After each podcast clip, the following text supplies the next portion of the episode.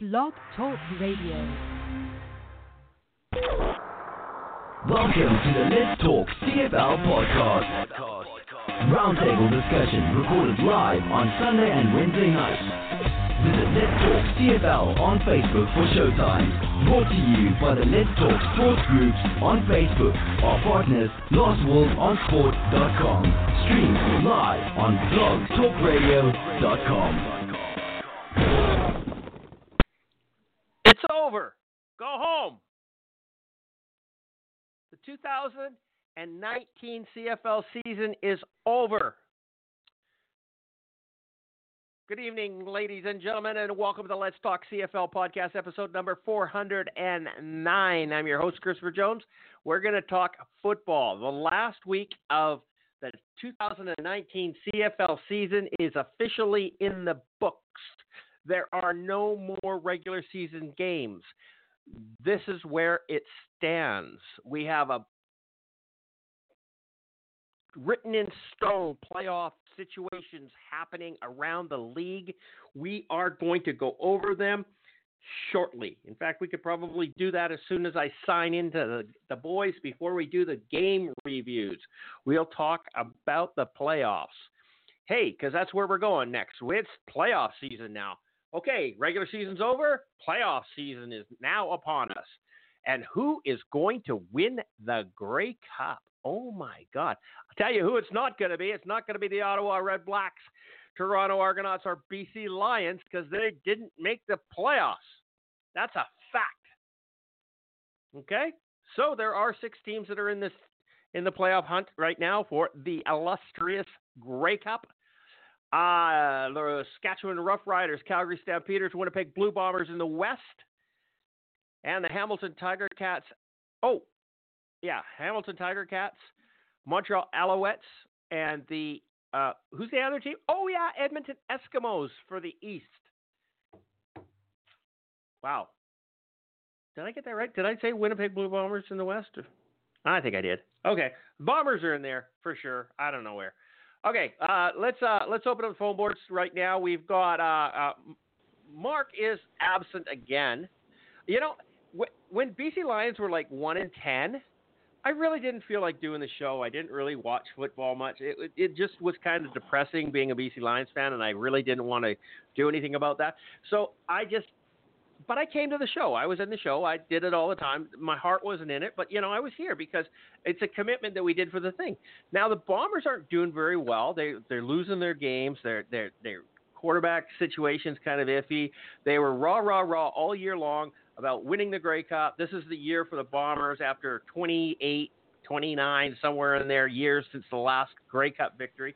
They were in-your-face attitude, arrogance, disgusting, despicable Blue Bomber fans. Anyhow, and you know, I'm not really going to blame Mark for that because he really wasn't that bad about it. But now that the Bombers are not doing very good, he doesn't seem to want to come on the show. You know, he's got to go to work, or he's got to get up early, or I'm going to go see a concert, or I'm going to smoke a joint, or I don't know what it is, but he just doesn't seem to want to come on the show anymore. And I wonder if it has anything to do with the way that the Blue Bombers are playing right now.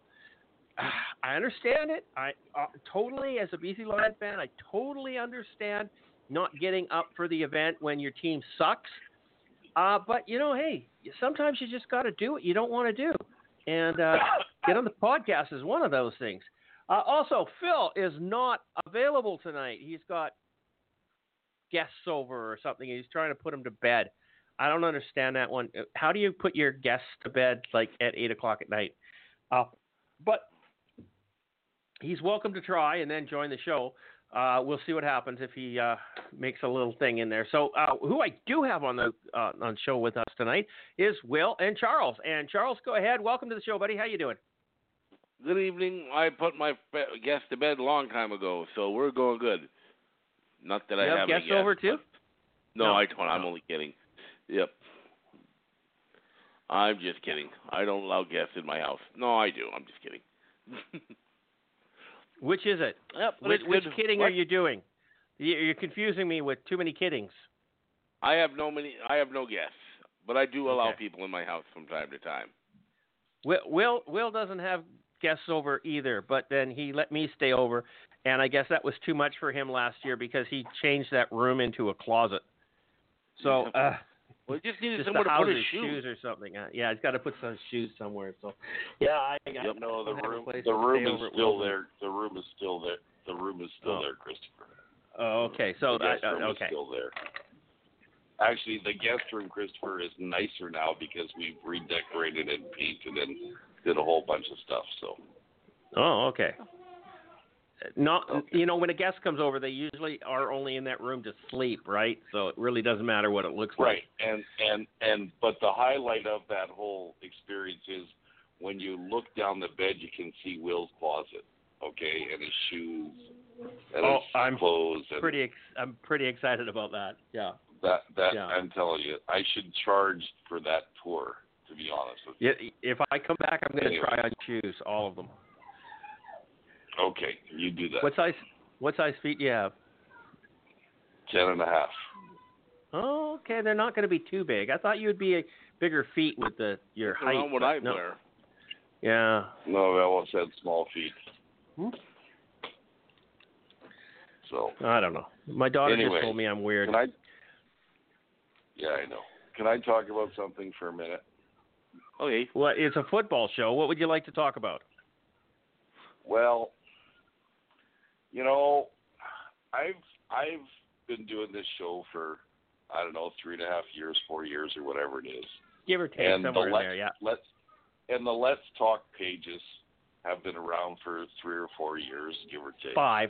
And then there's other groups, and I've been on all of these groups for say 5 years. Okay?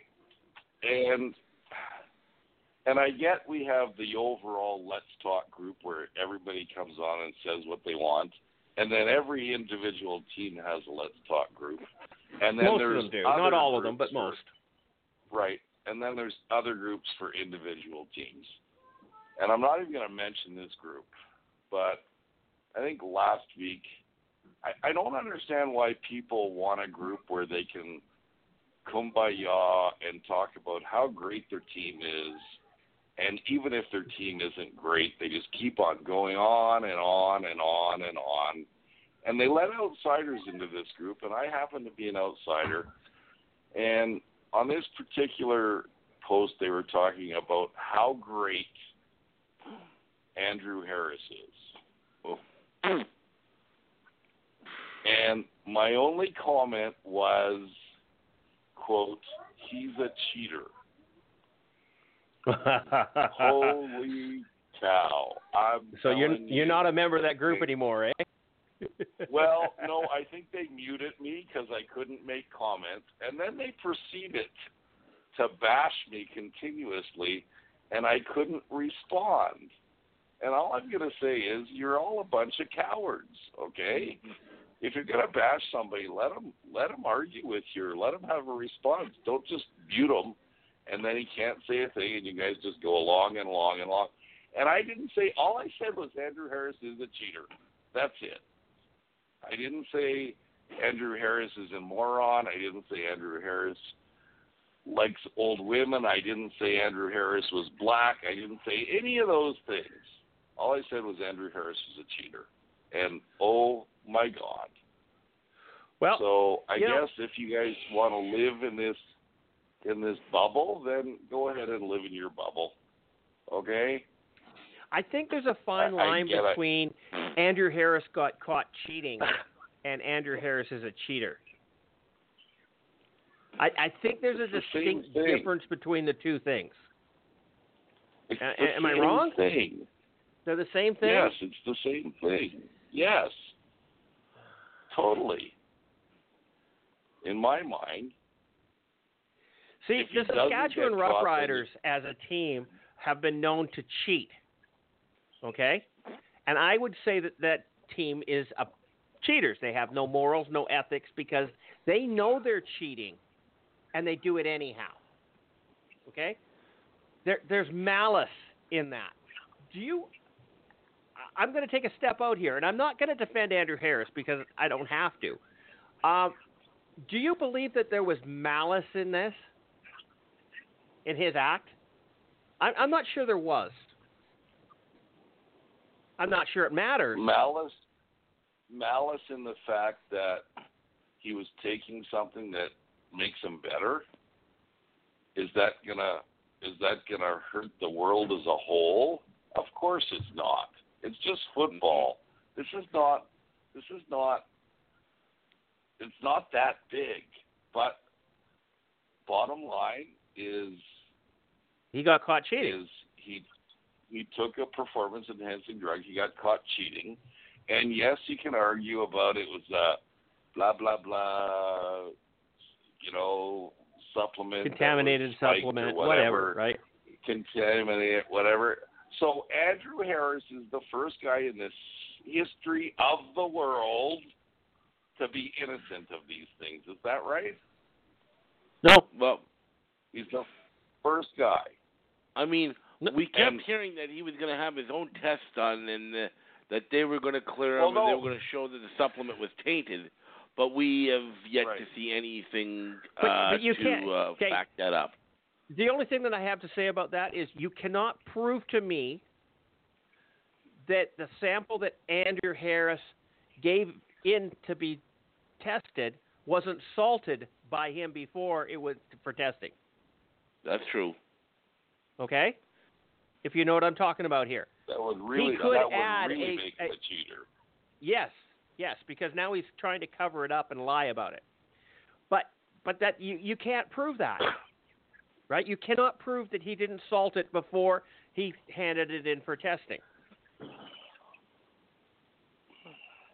So there's nothing that he can do to prove his innocence. All he can do is shut up and let it go away. Mm-hmm. But it keeps rearing his ugly head, especially around this MOP debate right now, which I think is hilarious. I mean, some of the people out there who I would have least expected to be on his side and or against him or against the concept of it just didn't come out the way that it expected it to. Troy Westwood, Milt Stiegel, both came out and said there's no fucking way in hell that Andrew Harris should be allowed up for any award, period. I mean, Troy Westwood just likes controversy, so I kind of expected it to him, but I didn't expect him to throw another bomber under the bus, right? But Milt Stiegel on TSN, I didn't expect that one at all. No kidding. I didn't expect it. But as always, here's the funny thing. In it's a rule in the NFL that if you get suspended for performance-enhancing drugs, you are not eligible for any correct awards. Okay? Yep. But then the worst thing is you're still eligible for awards in the playoffs. So that's kind of stupid.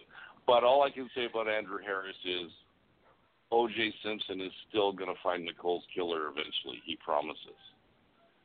That's the same with Andrew Harris. Just leave it alone, shut up, go away. Okay? Yeah, and the sooner the better. Mm-hmm. I mean, and you know what? I was thinking about what you said last week, Christopher, about Andrew Harris not being the MOP because he didn't have that great of a season. And now that I think about it, the reason Andrew Harris is having such a great season is the Bombers are a run first, pass second team. It's because their quarterback because they have nobody who can pass the ball. Yeah. So your running back better be very good. And Andrew Harris is very good. Mm-hmm. With or without drugs. Right? Mm-hmm. So, anyways. No doubt in my mind. Now that I've said all of this, they're going to come into Calgary next Sunday and kill the Stampeders, and I won't have anything to say for the rest of the year. So, there you go. I mean, if you look at, I mean, the trick here, I mean, Andrew Harris, I'll give him credit. He's got a 6.1 yard average. That's nothing to sneeze at. Okay, that is exceptionally good. Okay, in fact, there is nobody else in the league. Oh, Cameron Marshall, and I don't know who this is, but he only had 4 touches, so that doesn't really count. Okay, where's this carries? Anybody over? Yeah. So no, it doesn't count. So I mean that is pretty. Oh, I'm sorry. William Stanback's got a better average, 6.2. Yep. But without question, Andrew Harris has the most amount of touches than any other player. In fact, he's got over 55 more touches in the season than William Stanback did. Okay? He's only got 10 more than William Powell, but William Powell played an extra 2 games because William Powell wasn't suspended.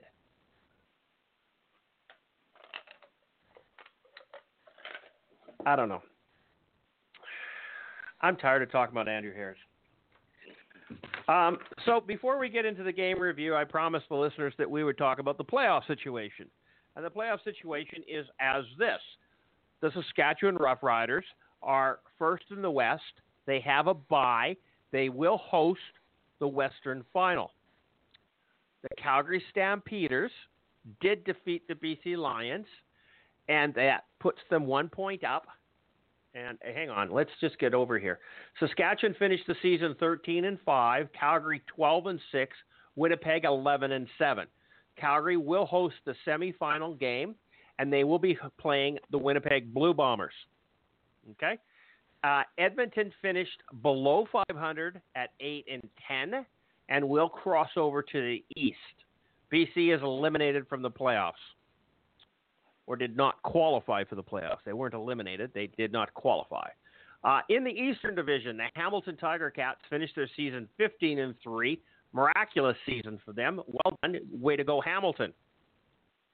Okay? The Montreal Alouettes finished in second place with 10-8.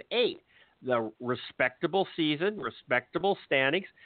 It was in a weaker Eastern Division, so you got to give them a little bit there. But, you know, hey, we'll see what happens. I think they're going to get destroyed by Hamilton, and so will Edmonton. So it really doesn't matter. Hamilton's going to the Grey Cup. The Toronto Argonauts, so Hamilton hosts the Eastern Final, and has a bye in the first round. Montreal will host the semifinal game with the Edmonton Eskimos traveling over there. The Toronto Argonauts and the Ottawa Red Blacks both being pathetic at 4-14 and 3-15 are eliminated from playoffs. Now, the BC Lions were not any better at 5-13, so please don't come down. Well, you act like BC is such hot shit. No, they sucked just as bad. Okay, I'm not overly impressed with a 5-13 season any more than you should be impressed with a 3-15 in Ottawa. Okay, it sucks, and they got to do better, and that's a fact. The one thing I will give BC credit for, they did score 411 points in the season, where Toronto was 373 and Ottawa was only 312. 312 over an 18-game season is pathetic. Seriously. BC had 25% more points. Actually, 33% more points. Okay. So that's the playoff situation. Charles, you got anything to add to that? Nope. It kind of sucks that the Lions are now done for the year, but hey, we knew probably since about the middle of August that there was not likely to be playoffs for the Lions this year. I'm going to disagree a little bit, though, on Montreal. I don't know if they're going to beat Hamilton, but I think they're going to be a closer game than you think. I think it's going to be... I don't think it will. I really don't think they do. Maybe not. I don't think they're that good. Oh, maybe not. We'll have to wait and see. But you know what? I'm going to look at it. I'm going to point this out to you. and this is the way that I feel Montreal is right now. Do you remember when BC went on a roll and they were like they had 4 wins in a row? Yep. Okay, and we thought that they were really awesome because they got 4 in a row, and we're talking, oh, they should be moving up in the power rank. I never really said that. But, you know, everybody was talking about how, you know, one of the hottest teams in the league right now was the BC Lions. Mm-hmm. Well, they were playing Ottawa Red Blacks and Toronto Argonauts. Right. Okay? Their wins, although they're wins, and as Will says, a W is a W, they were against pathetic teams. Okay? Oh, no question. I don't disagree with that. I don't think Montreal has showed enough against quality teams to turn around and say that about them. Okay? I'm not saying they didn't beat some quality teams. I'm just saying that they didn't show enough of it. Hamilton, I don't think there's a team in the league Hamilton didn't beat this year. True. Okay? Hamilton's going to be able to hold their own with any team. Mm-hmm. Can you say that about Montreal? Depends on the day, but maybe not. I mean, okay. I think they can hold their own. I don't necessarily think they're going to beat them, but I think they can keep from getting embarrassed. If it's the Eastern Final and it's in Hamilton and Montreal is coming into Hamilton, there is not a soul around that's going to put money on Montreal. No, you're probably right. Not a soul. I think that's a fair comment. Okay. Yep. You can't do it. And so, I don't. Under those circumstances, that's not holding their own. Will's going to go Alves, but I don't think he's going to bet on them. No, probably not. I would bet on the Alves. What's that? I would bet on the Alves. Then you're a fool. I would bet on the Alves. Bigger fool than I thought you are. Okay. Well, no, you didn't let me finish. Okay. I would bet on the Alves. I would bet on the Alves to beat Edmonton. To beat Edmonton. I think they beat Edmonton. Yes. Yes. I think they will beat Edmonton.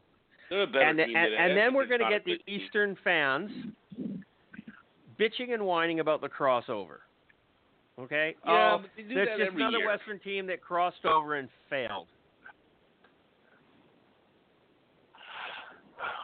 Let them complain. They do every year. Who cares? What is Montreal's record? 10-8, was it? 10-8. I believe it's 10-8. So is this the first time in a while that both the teams in the East have good records? I think so. Over 500 record? Yeah. Okay. But that's only because they're absolutely garbage. Okay? Yes. If Toronto, I understand one team in the East being absolute garbage, the total hot garbage, right? Mm-hmm. But having 2 teams over there just elevates everybody else. Okay? So if Toronto had held its own and split the series with Montreal, would Montreal be 10-8? No. You know what I mean? But they just got Montreal got to abuse Toronto 2 or 3 times, got to abuse Ottawa 2 or 3 times. I can go back and look at that if you want, but it's just a fact. When you have 2 pathetic teams in your division, you get more wins than you should. Mhm. Right, and it's just a fact. Hamilton's record is pretty impressive because I think that is like the 3rd best record ever in the history of the CFL? Possibly. I mean, they split the series with Montreal, I think. Mm-hmm. Yeah. I mean, and by the way, Montreal already beat Edmonton at least once. Mm-hmm. Yes. So, Once again, it just depends on. I think Edmonton is more of a veteran team than Montreal is, and it really depends on who steps it up in the playoffs. Edmonton could beat Montreal. I don't think they'll get out of Hamilton. I have my doubts. Talent wins football games. pretty much all the time. Okay? The most talented team usually wins a game. In the playoffs, It's the better coach team. Doesn't matter. I agree. Okay? Seriously, it comes down to coaching in the playoffs. And I will take Khari Jones over Jason Moss any day of the week. Yeah, I don't know about that. But you know, heartbeat. Just cause. I've just never thought that. Jason Moss is a quality coach. Jason Moss was a quality coach. I've never felt that. No, never. And we'll see if he gets a job next year. Pardon me? BC. Oh, God. We'll see if he gets a job next year in BC. I hope that doesn't happen. Go easy. I'm not done with that yet. Oh, okay. I'm actually finally doing it, by the way. I just thought I'd share that with you guys. I am actually doing it. I have finally sat down and started to write my letter to David Braley. Okay. And I'm 3 paragraphs into it. 279 words. I'll get there. Maybe tomorrow, maybe the next day. We'll see what happens. Okay, should we review these football games? Okay. Yeah, I'm excited. You're excited? Yeah. Oh, about what? I'm sorry, I can't. Never mind. Well, it wasn't the football this weekend because it was kind of boring. Let's face it. I am amazed that Ottawa scored as many points as they did. Just saying. First game up Friday night was the Montreal Alouettes, the Ottawa Red Blacks. Last game of the season at Frank Clair Stadium in Ottawa.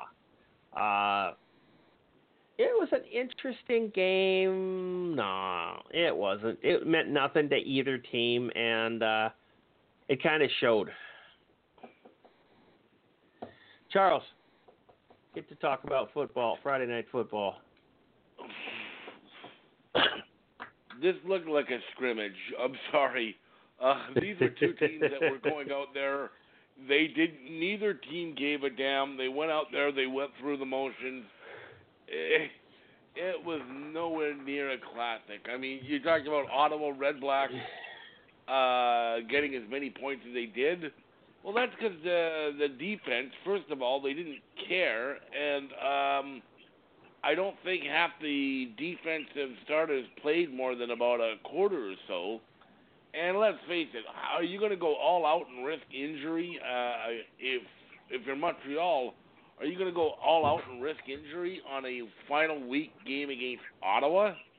I mean, no. You know it was bad if Dominique Davis was 16 for 18 for 155 yards. I mean, Dominique Davis is not a good quarterback, and he had actually really good numbers in this game. Will Arndt had good numbers in this game. I'm actually surprised that Vernon Adams was in as long as he was, and I'm kind of surprised he played at all, to be honest, because they didn't need him out there. I'm surprised that Standback was out there, although he only carried the ball 7 times. There's not a lot to say about this game. This game, like I said, it was a glorified scrimmage. This looked like something you'd have seen in preseason. In fact, I think I've seen better preseason games than this. Montreal won, Ottawa lost. It's kind of the tale of the season. Montreal was just trying to get through without any injuries. Ottawa was just waiting to get through it so they could clean out their lockers and go home. And that was about it. There was nothing really spectacular or interesting that happened in this game. But Montreal won, Ottawa lost, so it just went in line with what happened with the rest of the season. Yeah, I think it was pretty obvious that there was a bunch of the Ottawa Red Black players that had already packed their bags. Yeah, nobody cared in this game. Because really they were trying to sneak out in the third quarter and go. Yep. William. Yes. You got to say something. Okay, I'm going to say something. Who is who is Guy Lalama. He's a linebacker for Montreal. Don't know. He had 11 tackles and 1 sack in that game. That's pretty impressive. DJ Lalama. Lalama. I don't think I've ever noticed his name this year. Like, he had more tackles than Enoch Mwamba. So, yeah, you know what? This was a game where everybody ran through the motions. Nobody was willing to commit overly hard. That's probably why there were so many points. And you don't want to take those hard hits when one team is going to go golfing and the other team is in the playoffs. So that's a typical Friday night end of the season game. That's about all I have to say about that one. Let's talk about what Ottawa needs to do next year. They need to start over. Need to rebuild staff. Need new players. They got to start over. Okay, they have officially taken the dumpster fire name. So we've talked about this before, and I'm very vocal on the fact that. Right from day one, I've never been a fan of Marcel Desjardins. And I know that a lot of people have said, well, he won a Grey Cup. He put the Ottawa Red Blacks in the Grey Cup game 3 times in the first 5 years, and yada, yada, yada. Okay? All of which is true. It's all fact. What's he done since Brock Sunderland left, his assistant GM? Not a goddamn thing. In fact, Brock ended up with most of the good players that he brought or had brought into or was working with in Ottawa. Took him over to Edmonton. By the end of the season, I would say before January 1st, by the end of this year, you'll see that Rick Campbell is now the head coach of the Edmonton Eskimos. I'm calling that one from 2-3 weeks ago, long before anybody else saw that one. I called it. And I'm still sticking with it. I think Rick Campbell's going to end up being the coach of the Edmonton Eskimos. It just makes sense. Mm-hmm. He's going to go with Brock, who found him the right of the people for the Grey Cup victory in Ottawa. He's going to Trevor Harris, who is the quarterback that they brought in to play for the Ottawa Red Blacks, and Greg Ellingson. Yeah, Rick Campbell's going to be there. I don't see it going any other way because I can't see him staying in Ottawa. No, you don't keep a coach on a 3-15 season. You can't. Especially one that's been there for 5 or 6 years. And whether you believe it's his fault or not is irrelevant. You can't do it. Okay. What's your thoughts on it, Charles? Ottawa Red Blacks. What do they need to rebuild? This is Will's question. What don't they need to rebuild? Everything? Well, they need to find a quarterback. They could use a couple more quality receivers. They could use a running back. A bit of an offensive line. Some help on the secondary. They got maybe some special teams. They got Lewis Ward. He's a decent field goal kicker. And I don't have much. I mean, other than that, they're set. This team needs a lot of work. And whether it's Desjardins or if they get rid of him and bring someone else in, they got some work ahead of them because this was a terrible football team. Terrible with a capital T. In fact, you may as well capitalize the entire word at this point. They were that bad. And this year is nothing more than an embarrassment for the guys down there, back there in Ottawa. So they really need something to go right because, quite frankly, nothing did. I mean, someone posted the other day, their last home victory for Ottawa was June 20th. That's hard on the fans. Yeah, I mean, if you go in there watching loss after loss after loss, I know because we did quite a bit of that this year. It gets, I mean, you want to be a fan, but when you go in there watching loss after loss, it starts getting tough because you want your team to do well. And then you start wondering, well, what am I wasting my time if I'm just going to loss? I mean, because it wasn't just that they were losing, but they were getting blown out in front of their fans repeatedly. And that's where it really gets hard because you don't want to sit there and watch your team get blown out all the time. It's not fun. Interesting. It's not. It's never fun. No. William, your question, you answer it. What do they need to do? Well, you know what? You know what I have, what you guys were saying is not fun to sit there and see your team get killed like that. I haven't experienced that for a number of years, so I forget what that's about, but I would imagine it's not very much fun. Be a dick. Well, number one, the first thing they need is a quarterback. That's obvious. Quarterback-driven league. But the nice thing is that there are going to be some candidates out there this offseason that you might be able to get a decent quarterback. Because I'm sure, you know, there's going to be a few guys out there for sure. So that's the first thing they have to do.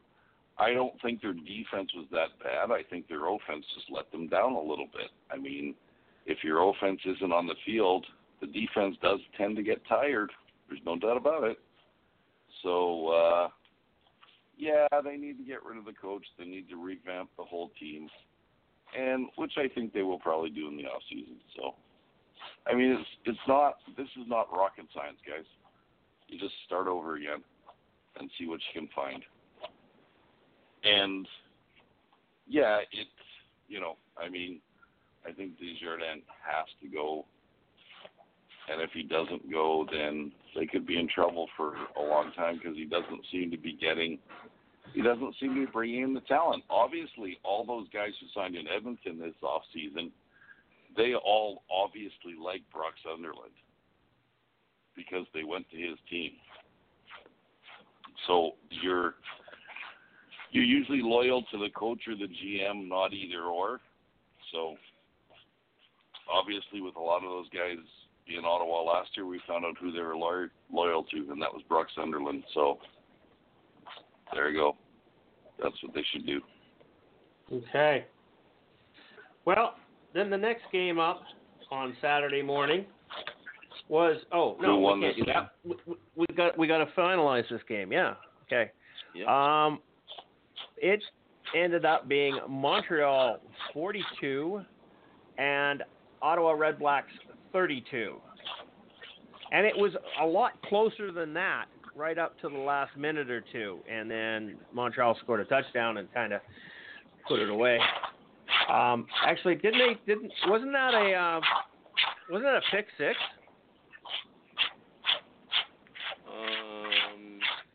From like the 5-yard line? You know, I'm not sure. I think you're right. I think it was, wasn't there? Yeah, something like that. I think Ottawa was within 3, or no, they weren't. Yeah, something like that. And then they gave up a safety, and they were 5 points down. And am I getting a game mixed up? I don't know. I'm trying to look this up here. I watched some football this year. I think you're talking about Saskatchewan. Yeah, I think I am. Yeah, I think you're right. But I thought it was the Ottawa-Montreal game where it was a pick six right at the end. No, I'm looking for it. I don't see that on the... That was Saskatchewan. No, that was Saskatchewan for sure. Was it? Okay. Yeah, it's not on the list here, so... Anyhow, I remember correctly... Sorry, there was a pick six there. It wasn't a long one. It was only 15 yards, but it was... that's what I said. It was the last... Six. It was like the last play of the game or very close to it. There was 45 seconds left when that happened. Yeah, that's right. Yeah. What's making this noise? I'm just wondering that too. Well, making what noise? Like some, what noise? It stopped now. It's, yeah. Is it that noise? Yes. Yes. Oh, okay. Sounds like a Pomeranian panting or something. No, I'm scraping my boots. No. Yeah, that's what it is. No, you're not scraping your boots during the podcast. I'm sorry if we're boring you, but you can't do that. It's annoying as hell. Okay. So anyhow, I don't have the scores that we posted, and I didn't get anything from Steven. I don't usually get things from Steven. I get them from Mark. So I really have no idea who won this. Well, let me send them to you. Well, how did you get them? I thought Steven sent them to all of us. No. I never get anything from him. No, Steven only sends them to Mark. Oh, okay. He may send them to you as well, but he doesn't send them to me. Well, no, he doesn't normally. He doesn't normally, but he did this week for some reason. Okay. But I didn't get them. So if you want me to talk about them, you can send them over to me. Or just post them on the group or something. There it is. Okay, let's see what happened here.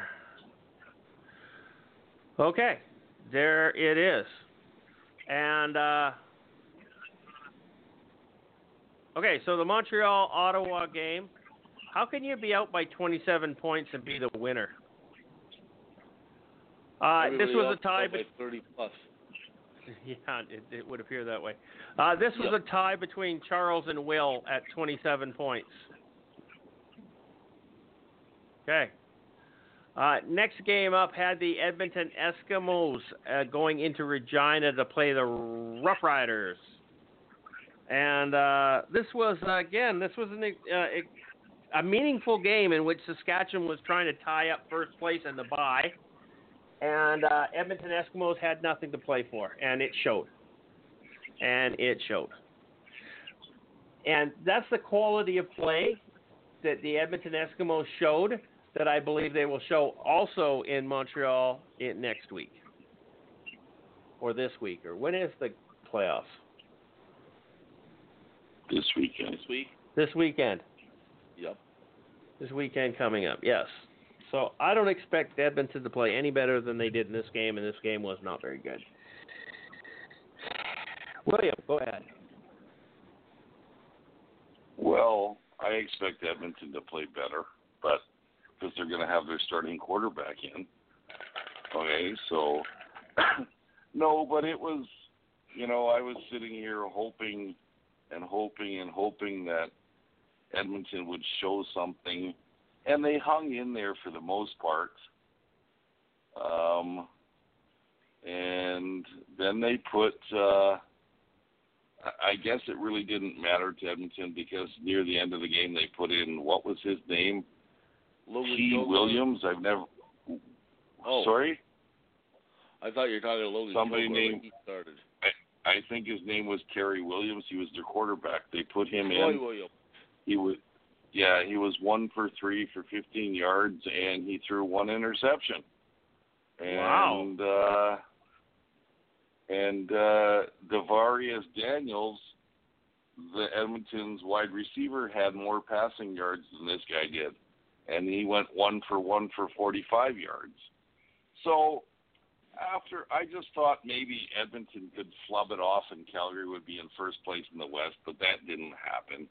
Of course, Saskatchewan didn't play Cody Fajardo because they say he has a problem with his back, an oblique muscle or something, but they say he'll be back for the playoffs. So I would assume that's going to happen because if he's not back for the playoffs, Saskatchewan is screwed. But yeah, it was a typical Edmonton-Saskatchewan game. If it had meant something, it might have been more exciting, but it didn't, so it wasn't. That's all I have to say about that one. Go ahead, Charles. Okay. It's another one that I honestly am not surprised they didn't start, Trevor Harris. He's coming off an injury and so on, and, you know, no point risking it, tempting fate. You got a tough game going into Edmonton next week. But you know what? Edmonton prided itself on being a strong defensive team. A lot of people said that that was the strength of their team this year, that they were really going to be a strong defensive team, because if you remember last year, they were not strong defensively. Their defense was pretty... porous? Poor. Yes. They couldn't beat a team that was quarterbacked by Isaac Harker. So that's kind of telling. This is why they're 8-10. I don't think their defense is a whole lot better than it was a year ago. Give credit where credit is due to the Saskatchewan Roughriders. They were kind of put behind the eight ball with Isaac Harker starting and Cody Fajardo out, but they were able to make it work and secure first place, and now... Cody Fajardo's got a couple of weeks now to rehab his back, so we'll see if he's able to get back in by the time the Western Final rolls around. So, Edmonton just, they're sputtering into the playoffs, to say the least. They're not exactly entering the playoffs on any type of a roll. So I'll be interested to see how they perform next week in Montreal. And as for Saskatchewan... I mean, I'll be honest, when this season started, I thought they were going to have a poor team this year. And even when Zach Collaros went down at the beginning of the season, I thought they were going to be that much more worse. But give credit where credit is due. They were able to fight their way through it, a tough situation, and get first place. So I got to give them kudos, because that Western Division is not an easy division to be a successful team in. There's a lot of good teams in that division, but they were able to persevere and come out on top. So we give the Riders a lot of crap throughout the season, but you got to give credit where credit is due. They were able to pull out first place, so congratulations to them.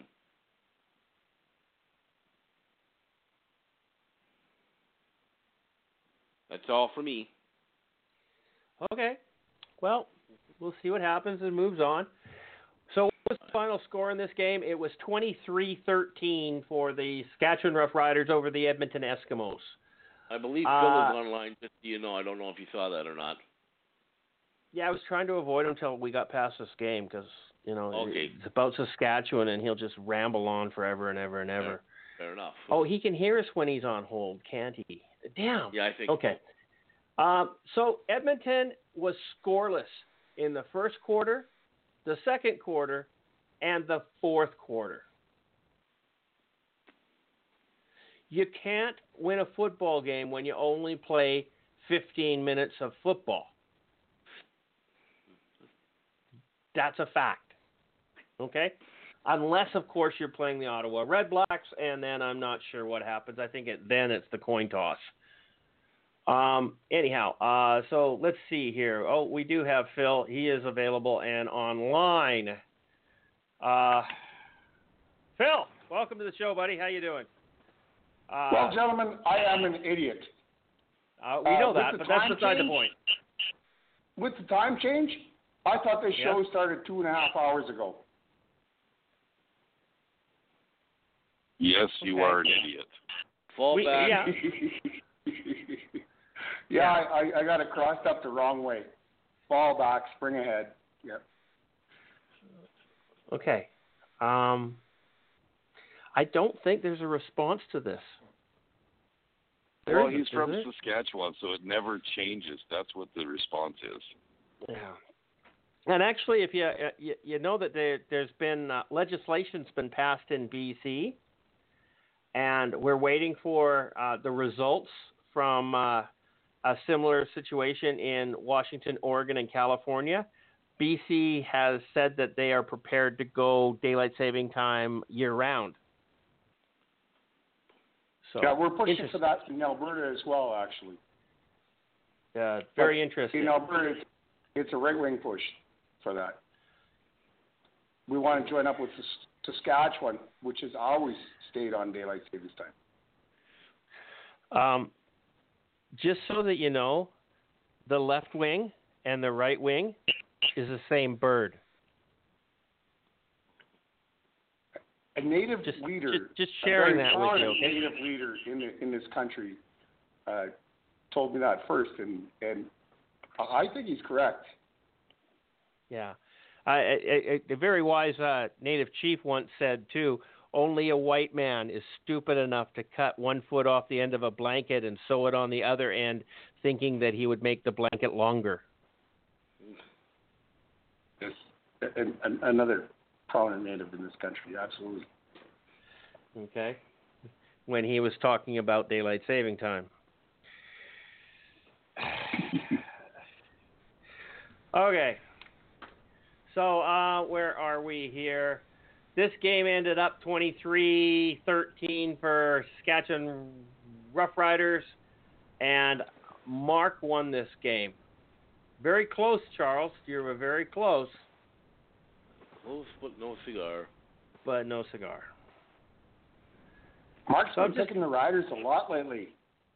Yeah, well, it's hard not to when they're in first place. Okay, just putting it out there. Okay. It's just thank you, fact. Jason Moss. Thank you, Jason Moss. Oh yeah, it was pathetic. Okay, third game of the week was the Hamilton Tiger Cats and the Toronto Argonauts. This was a barn burner.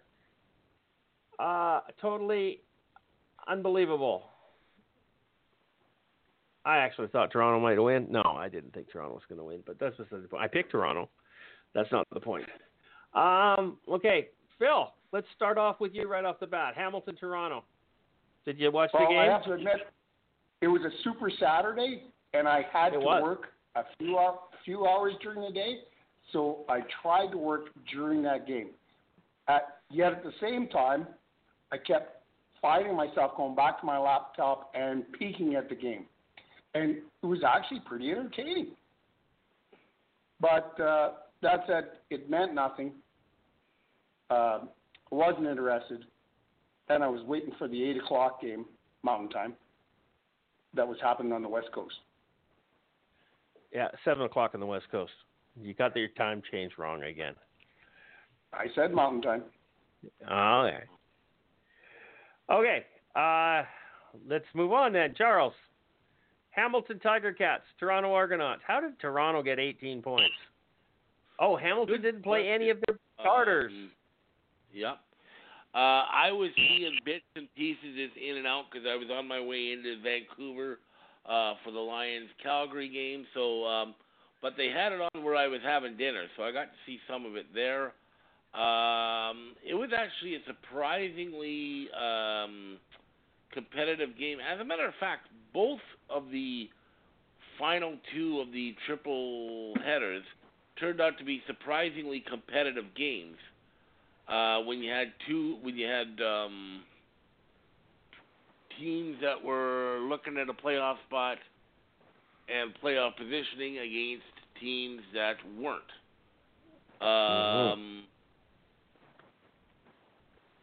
Well, actually, that's not really true because Hamilton, the game didn't matter to Hamilton either. This was just more of a practice for them.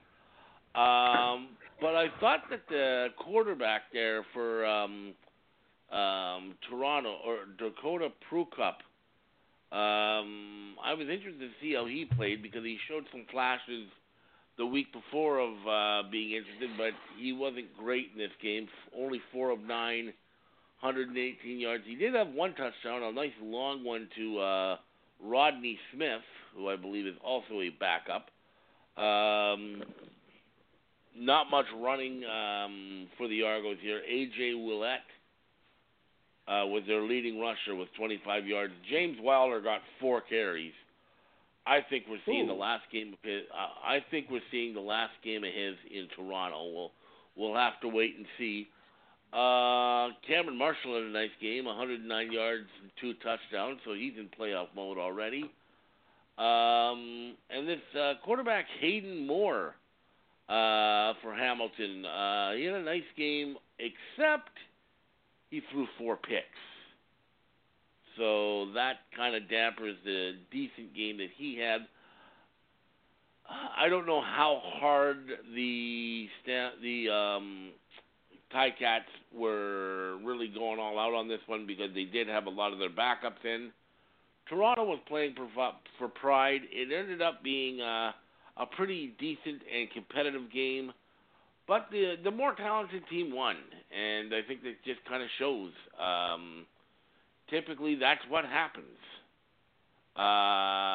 even when you let the backups in. So it was a good game for the Argos to end their season on, because they didn't get embarrassed, they didn't get run out of the building, but Hamilton beat them even with their backups. So it is what it is, and it's time for Toronto to go back to the drawing board. And now, well, they've already started Hamilton, that. Well, of course they have, but I think most people would agree that there's quite a few changes to come there in Hamilton and in Toronto. Excuse me, in Toronto, and then Hamilton. They're just now resting up and getting healthy for the Eastern Final in a couple of weeks. Definitely. There was something I wanted to add to that. Oh, Hamilton Tiger Cats, undefeated at home this year, 0-9. They have one more home game, and it's the most important one. Will they be 0-10? You meant 9-0, right? What? Oh, sorry, 9-0. I was thinking about the BC Lions. Yeah. On the West Coast, they always say things backwards like that. Yeah. No.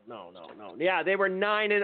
They're 9-0, meaning 9 victories, 0 losses at home, undefeated at home in Timbit Field. So, kudos to Hamilton. They did have an amazing season this year.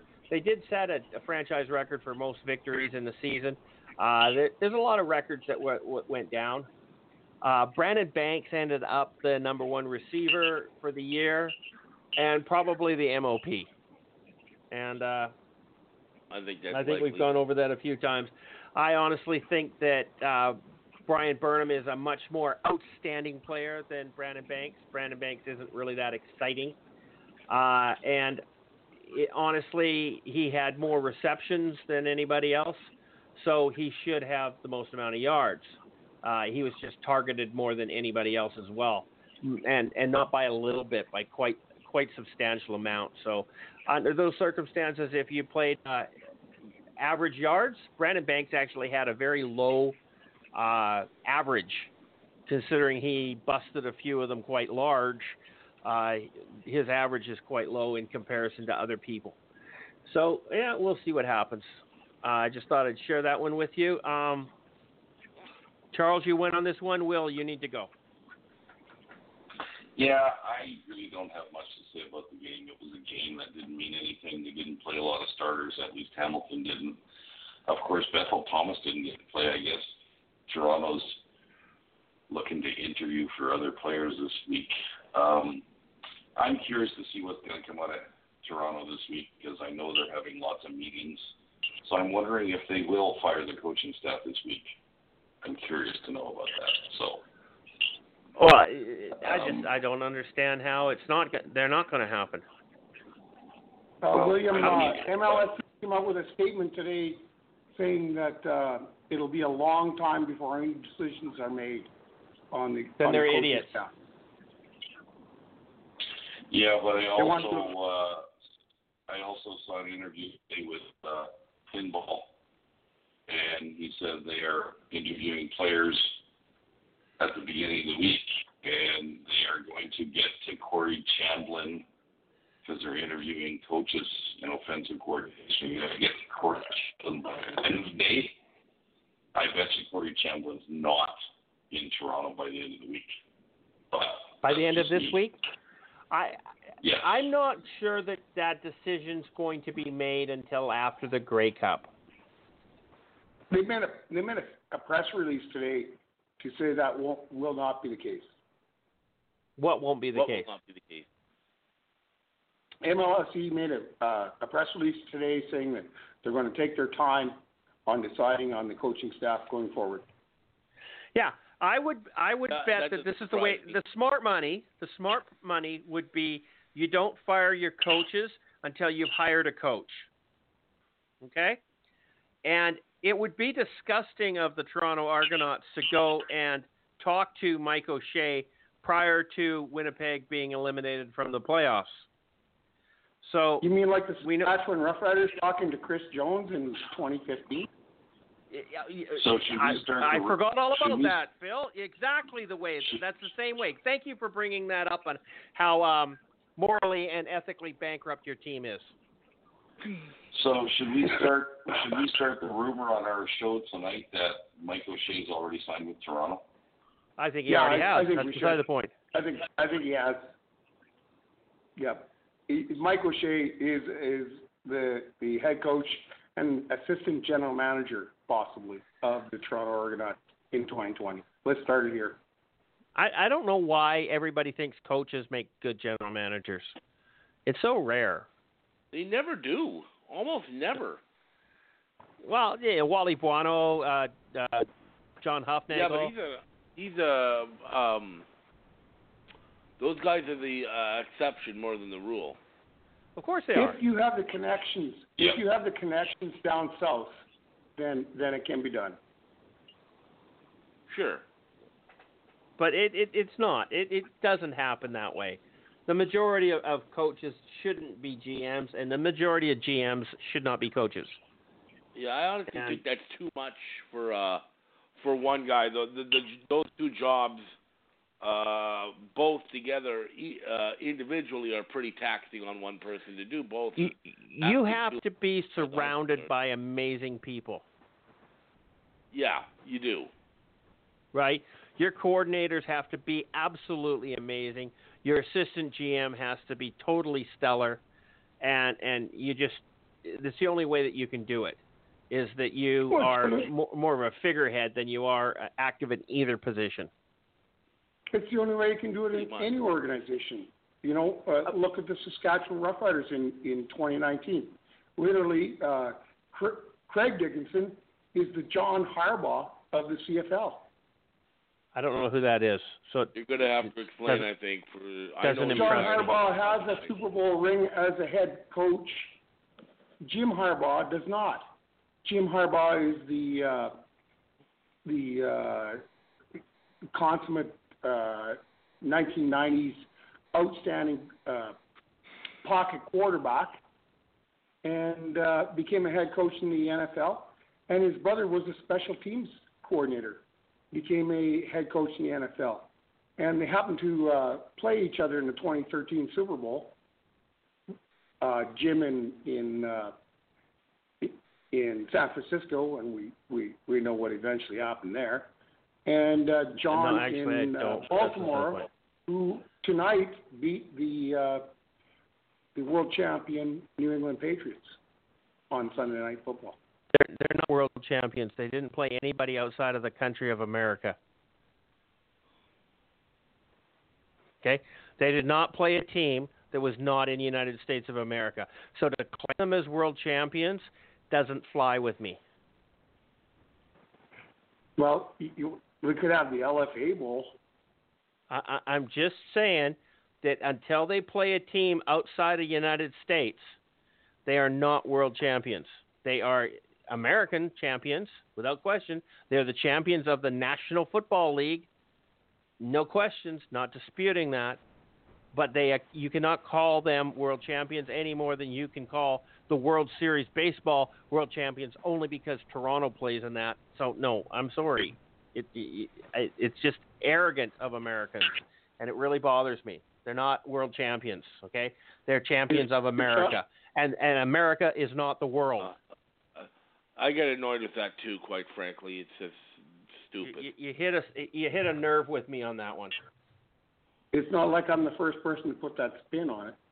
No, you're not. And it pisses me off just as much as what those asshole Rider fans saying that they're Canada's team.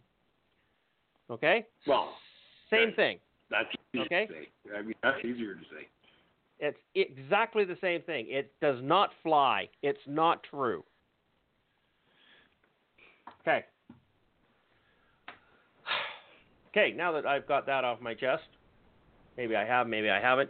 Does anybody else want to go on Hamilton, Toronto? Did I miss anybody here? Charles, you were on your way to the BC game.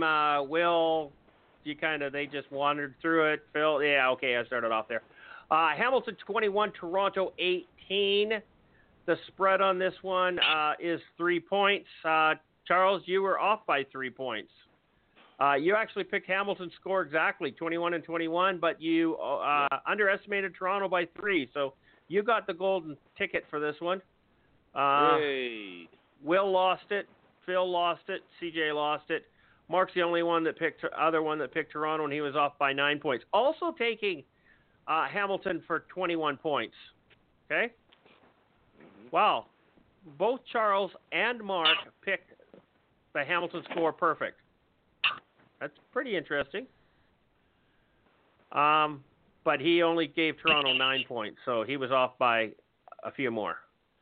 The final game of the 2019 CFL season was the Calgary Stampeders traveling west to BC to play the Lions in the Dome.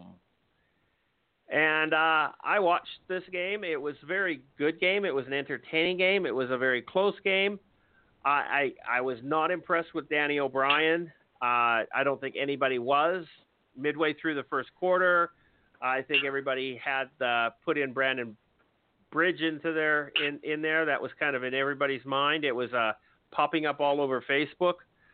And I didn't disagree with him. Danny O'Brien was absolutely useless. They put in Brandon Bridge in the second half, and BC actually looked like they were going to take Toronto to town, or Calgary to town.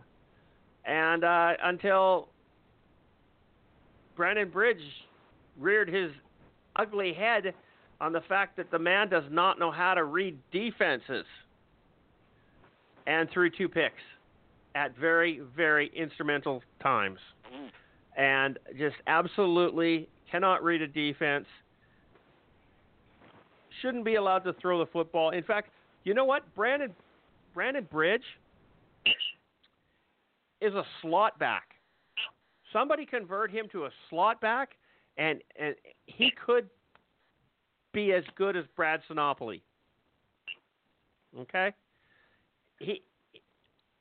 If he can catch the ball, he's got a career in the CFL.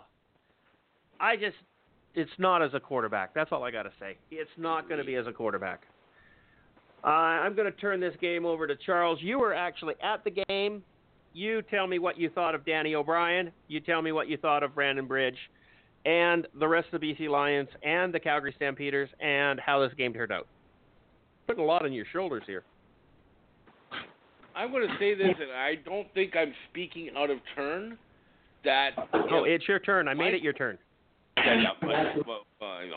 But if Mike Riley was playing in this game for the BC Lions would have beaten the Calgary Stampeders. That game was 100% there for the taking. The Lions probably should have been up by 15 to 20 points at the end of the first half, because Calgary was a non-factor in the first half of this game. They were, for a team that was playing for home field advantage, quite frankly, they did not look at it. They only had 14 points in the first half. I'm sorry. They've got to play a far better game than they played last night, or they'll lose to Winnipeg. I'm saying that right now. Bo Levi Mitchell, only 52% passes, 283 yards, one touchdown, one interception. Pretty pedestrian numbers. This guy, a lot of people try to put him out as the best quarterback in the league. Well, if you're the best quarterback in the league and your team is playing for home field advantage, you've got to have better numbers than that. But unfortunately for the Stampeders, Brandon Bridge and Danny O'Brien were playing quarterback for the BC Lions. So that helped you out right there. Danny O'Brien showed me nothing. I'm not sure why they were so big on bringing him in as a backup, because he's started 2 games now, and I don't think he was worthwhile. He was nothing in either of them. And then Brandon Bridge is, well, Brandon Bridge, a guy who can't read a defense and a guy who throws interceptions at the most inopportune times. Like yesterday, he snuffed out a potential go-ahead drive, and he snuffed out a potential game-winning drive, throwing interceptions that, quite frankly, should not have been thrown. They were both of the interceptions he threw were terrible passes with no line. Well, he should have thrown them, but he should have thrown them into the crowd. Well, throw them somewhere. The one interception, it looked like he just threw up in the air, and he didn't know where it was going to land. And The other one, I'm not sure who he was throwing to, because the only guy that was anywhere near the ball was the Calgary player. Thanks for coming out, but if both Danny O'Brien and Brandon Bridge were no longer on the BC Lions next year, I quite frankly would have no problem with it. The Stampeders did just enough to, and I mean just enough, to get the win, because quite frankly, like I said, if Mike Riley's playing in this game, the Lions, I think, win this game. Hands down. No probably, doubt. They might win it going away, to be honest. But congrats to John White, who got 44 yards rushing last night. It's his first 1,000-yard season. Surprise, surprise, Brian Burnham was the leading receiver for the Lions this year. What else is new? Made some great catches. Yes, they did. And another guy who made a couple of nice catches is a guy they didn't use very much as a receiver this year, and that's Ryan Langford. Yes. Who I know he made one great catch on a third down to keep a drive alive, but, it just wasn't enough. The Lions, like I said, if they had an offense last night, a competent offense last night, they would have beaten the Stampeders, but they didn't. The Stampeders were able to stave them off and get home field. Oh, good luck to them, but like I said, if they don't play better next week than they played last night, they're not going to get out of the first round of the playoffs. Yeah, it was a game that was kind of typical for the BC Lions for the 2019 season. Yeah, we saw a lot of games like this. They just came up short. Yep. Okay. Roll this one right over to the Stampeders fan, and Will, you got something to say? Yes. No, I don't. I'm not gonna dispute what Charles is saying. If Mike Riley was playing, they probably would have won. Okay, yeah. Pretty simple. Yeah, if BC had any kind of a quarterback. I mean, once again. I still think there was a letdown from the Stampeders because they saw the result of the Saskatchewan game, and I think that was a problem, okay? They also didn't have a couple of players playing. Actually, they had Bo Levi played, and he looked pretty frustrated when he played because he did hit some Calgary receivers right in the hands. And they didn't catch his balls. So, season's over. They made, it would have been much better if I could call Bo Levi Vag, but I can't. So, they won the game. They're in second place. They get a home playoff game. Put it to rest. And, if they play like that, they're not going to beat Ottawa. Okay? Let's face it. So, well, they beat BC. Come on. They could have beat Ottawa. Playoffs is a different kind of animal. We'll see what happens. I'm not overly concerned. So, okay. What can I say? Let's put it this way. The Stampeders played as well as Saskatchewan's field goal kicker played the other day. How does that sound? They played well enough to beat the team they were playing. Yes. You don't have to put a lot of effort into beating BC. Sorry, just saying. Especially when they don't have a quarterback. Right? Yeah. Well, yeah, and they almost didn't win, so they put less effort than they should have. Okay?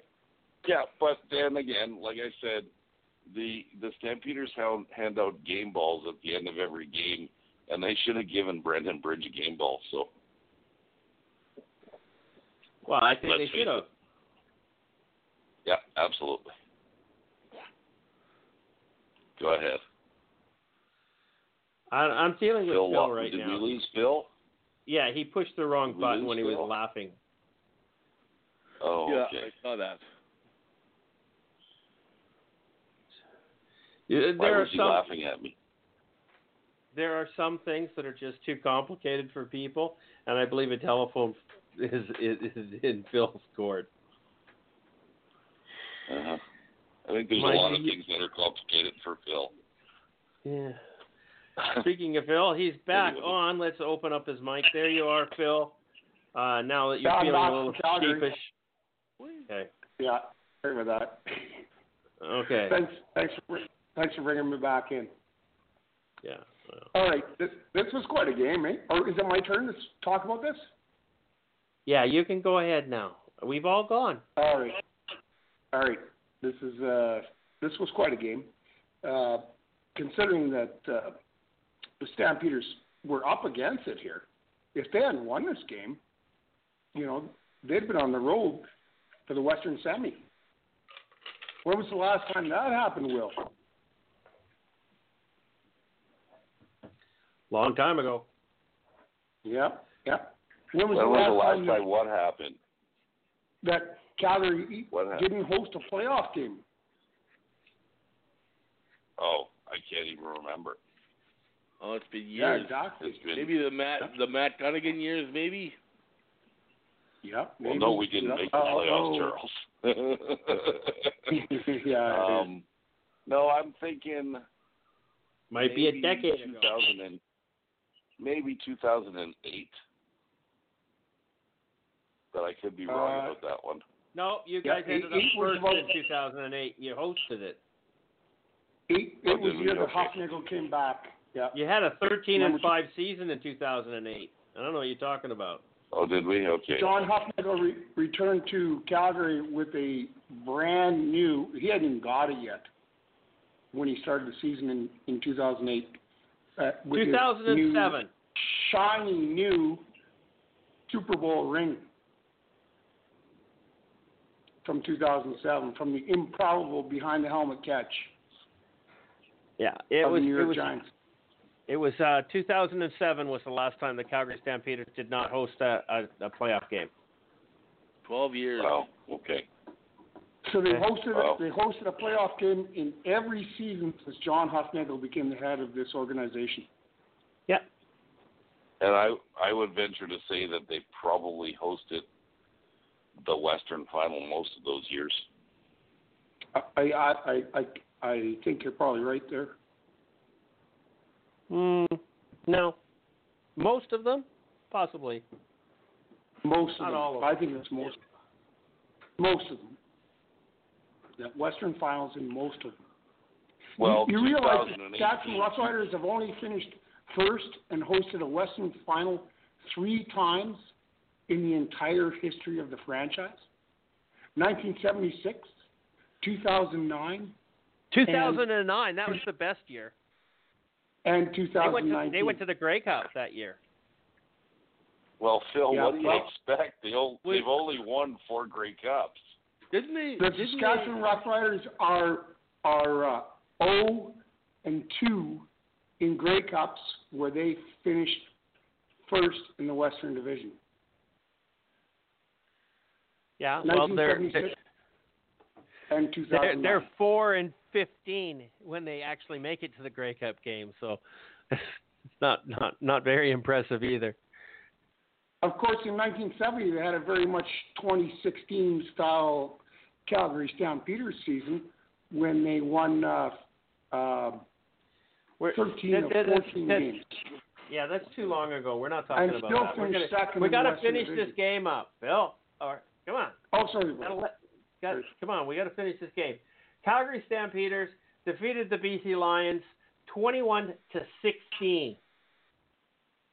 BC had the opportunity to actually win this game on the final drive, and Dickhead threw an interception. I mean, Brandon Bridge. Okay, so Charles, Mark, you lost this game. You picked BC to win. CJ actually picked Calgary to win this game, but I was off by 21 points. Will and Phil tied on this one at 11-point spread. You both get a ticket. So for the end of the this year, Charles, you got 2 this week. Will, you got 2 this week. Mark got 1. Phil got 1. And CJ finished the season in a typical fashion of having 0. The final standings for the year, Phil with 23, Mark with 22, Charles at 16, Will at 13, and CJ hit double digits with 10. Pretty impressive. I got 10. Considering how many weeks were we into the season where I only had 1 or I had none? It went forever. I think that was a pretty good comeback. Kind of like the BC Lions. Great final stretch, but just not enough. Okay. That's over with. We're finished that. Oh, my goodness. 9:21 already. Let's go back to who do we think the front runner for the CFL Coach of the Year is. I really don't think this is a debate. I have my favorite, and I don't think my favorite's going to win. This is a battle, not even a battle. It's not even a contest. Orlondo Steinauer will be Coach of the Year, hands down. I think Khari Jones is a very close second or a distant second. And then we have Craig Dickenson and there's one other guy. Who was it? Who else was I thinking of? There's no one else. There's no one else. No. It's the only three that, in my opinion, that's the way it goes. It goes Orlondo Steinauer, Khari Jones, Craig Dickenson. In that order. Charles, Coach of the Year, where do you see it happening? I think when it all comes down to it, it's likely to be Orlondo Steinauer. When you have a team that goes 15-3 as a rookie head coach, I think you're hard pressed not to give it to him. I could see both cases to be made for both Khari Jones and for Craig Dickenson because they both had great years. I was a lot on the Khari Jones bandwagon as well because to take that team, which was an utter disaster in training camp, and he was literally given the job about 5 days before their season opener. He was not even the team's head coach during training camp or the preseason. That was Mike Sherman. And to take a team that everyone's if you go back to our preseason predictions, we all thought that they were going to be the last overall or right in there. To turn it around and not only make the playoff, but to host a playoff game, a phenomenal turnaround in a short period of time. And then you look at Craig Dickenson. He's had a great year, too. A guy who also took over kind of unexpectedly in the offseason when Chris Jones resigned to go to the NFL and to take that team over and not only keep them going but improve and win the division, which is easily the toughest division in the league, and to do it with a quarterback who had never been a starter before, also very impressive. But I think it will go to Orlondo Steinauer. It's just he's just done more as a rookie head coach to take his team to the best record in the league. As a rookie, you got to give him the credit that he deserves. So I think it's going to end up going to Orlondo Steinauer. But I can make a case for the other three, but I think Steinauer would be my pick. The other two. Yes. The reason why I picked Khari the most, I think that he worked with the greatest amount of what's the word I'm looking for? It's not diversity. Okay, he got thrown, as Charles says, he got thrown into the thing 5 days before the season started when Mike Sherman was fired, okay? Then the owners walked away from the team, tossed the keys on the counter, and left it up to the league. The league now owns the team. A month or so later, the general manager gets fired by the league, okay? Adversity, that's the word I'm looking for here. He had phenomenal amounts of adversity. Every time something happened, it was not in a good light for Montreal. It was just got darker and darker and darker, and Khari turned the season into a, above 500 and made him a playoff team. You cannot disregard that. What he did was amazing. And Charles, just for what you said, Phil wasn't part of the show at the beginning. He came in during the season, but I have our preseason predictions in my hand. Mm-hmm. You want to hear them? They're pretty funny. Not really, because I know mine weren't even close. April 26th. Okay. Top of the league, you had the Stampeders. Then you had the BC Lions, the Bombers, Ticats, Eskimos, Riders, Toronto, Ottawa, Montreal, and last. Mark had the Stamps, the Bombers, BC, Ticats, Eskimos, Riders, Ottawa, Toronto, Montreal. Well, you had Stamps, BC, Ticats, Bombers, Eskimos, Riders, Ottawa, Toronto, Montreal. And CJ had the Stamps, Bombers, BC, Ticats, Eskimos, Red Blacks, Riders, Toronto, Montreal. We all four of us had Montreal in last place. Yep. Okay. All four of us. All right. I would like to add to that. I had the Riders in fifth place. I didn't get on the show until May, but I projected Montreal in second in the East in May. And we don't believe had. You can check the show. I probably think it's 369. 369. We probably lied at last week. Yeah. And I predicted Toronto and Ottawa to be last in the East, and it was a toss-up of which would be the most last. And I think I picked Ottawa. Honestly, between at the beginning of the season to say Toronto, Ottawa, and Montreal, to pick any one of those to be second wasn't a bit of a stretch. Any one of those teams could have done it. Well, that's only true. Montreal did it because they were all hot garbage back then.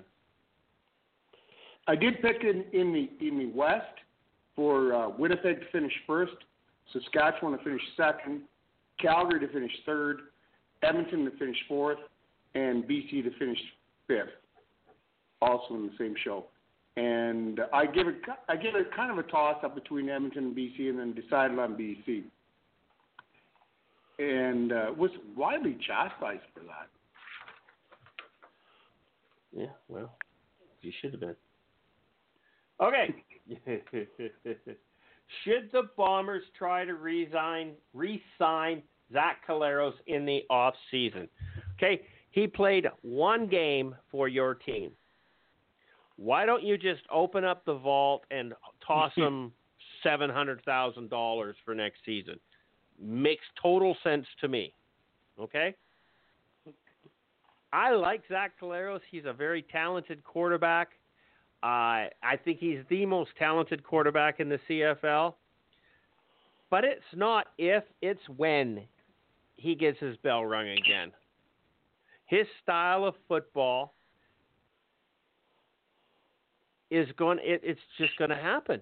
He's going to take a shot, and he's going to go down for the count, and that's just a fact.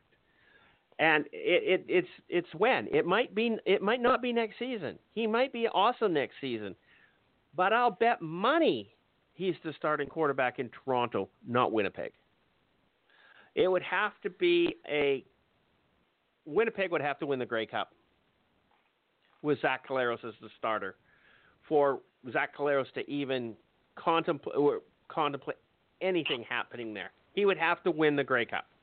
And then Winnipeg, well, how do you say no to the guy like that? Well, I mean, seriously, how do you throw your quarterback aside after he wins a Grey Cup? I only know one team that did that. Can you name one team out there, Will, that won a Grey Cup and the next year they toss their quarterback to the curb? Oh, shut up. What's that? Winnipeg. Will? Winnipeg, Saskatchewan. When did Winnipeg do it? The year Sean Salisbury won the Grey Cup for them, which was, I think, the second last one. Okay. He was a first-year quarterback. He came in, wanted lots of money, and they said, fuck you, go away. Okay. Phil, when would Saskatchewan have done something so stupid? Well, those were different times. Who was the quarterback? We all know who the quarterback was. You don't want to say Kerry Joseph? Kerry Joseph, number 4, yep. And he won a Grey Cup, and they threw him to the curb. They ditched him. No, they did not. They traded him. No, they traded him. It was a financial decision that led to the construction of the fantastic stadium that is in that province to this day, and will be there for another 50 years. If that trade hadn't happened, we might not see a Mosaic 2.0. Because of the Kerry Joseph trade? Yeah. Really? Yeah, I don't get the correlation. Explain that to us. Well, Kerry Joseph signed for $450,000 contract for the 2008 season, and at that time was a record for other than Doug Flutie for quarterbacks for a 2-year contract, and it changed the CFL. It did. It brought some interest in Toronto. Didn't last long because Kerry didn't really have a good year. And it also, from a football management perspective, Kerry Joseph wasn't the person who won that 2007 quarterback. That was or Grey Cup. That was a team effort. And I think, Christopher, you'll agree with this. It was very much a Darian Durant effort that he had in the 2007 season. I'm not going to agree with that. I never thought Darian Durant's a terrible quarterback. No respect for him at all as a quarterback.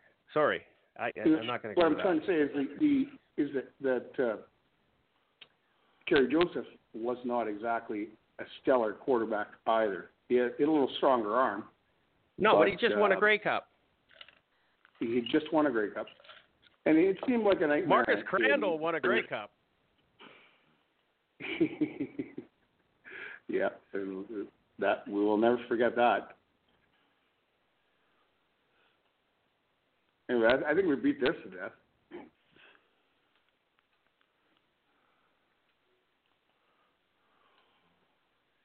Okay, I just sent a note over to Kelly Bale. Okay. What? There's a shout-out for you, Kelly, on our show.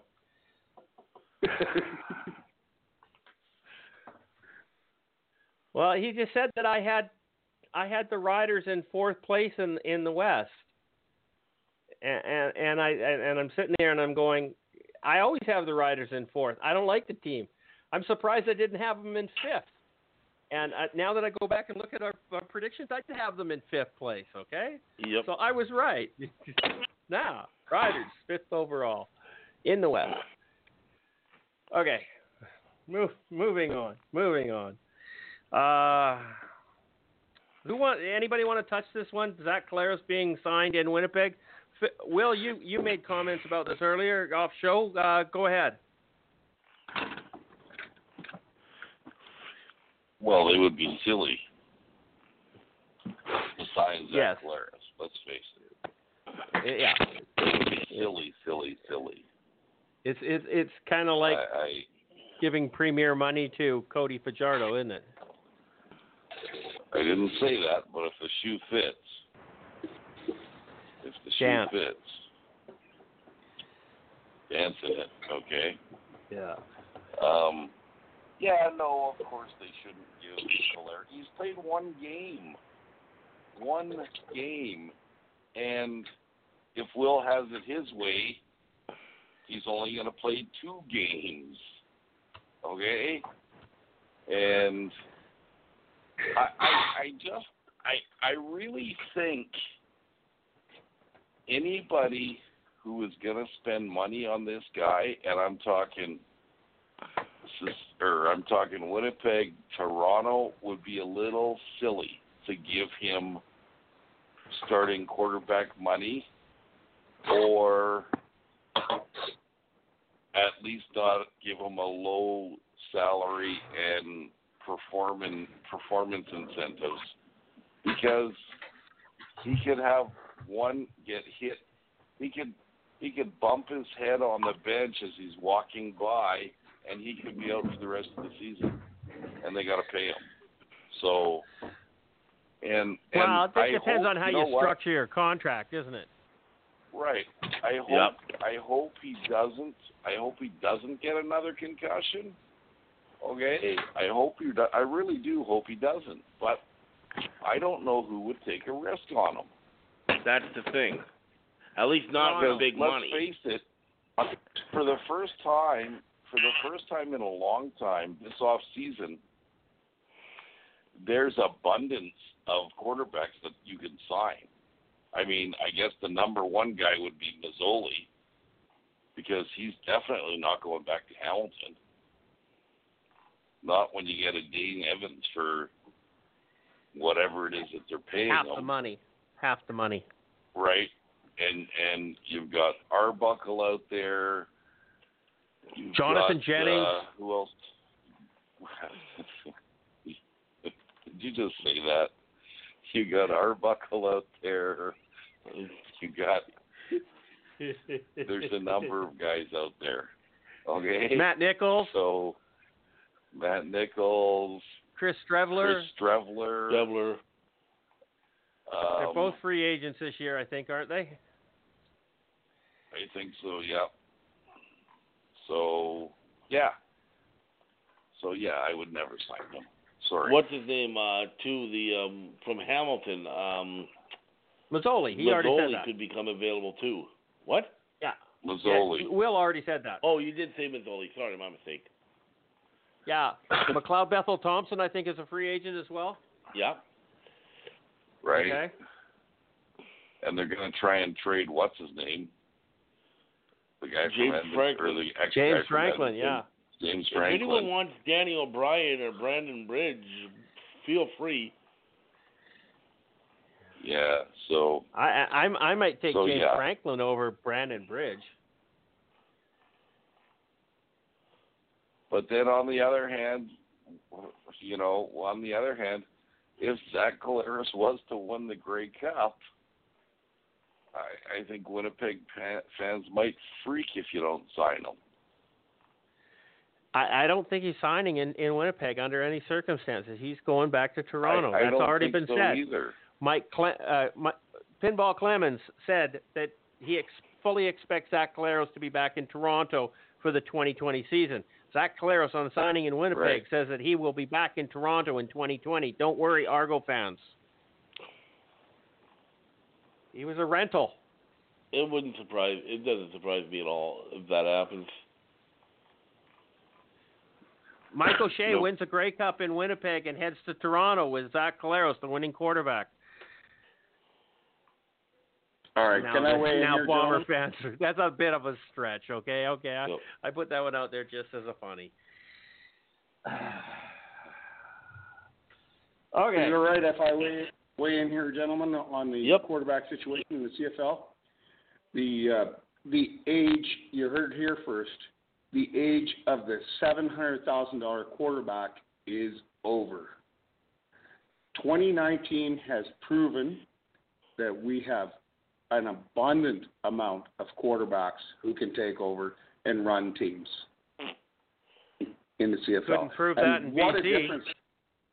What a difference from just 12 months ago when we pushed the market up to pay BLM and Mike Riley more than $700,000 a season.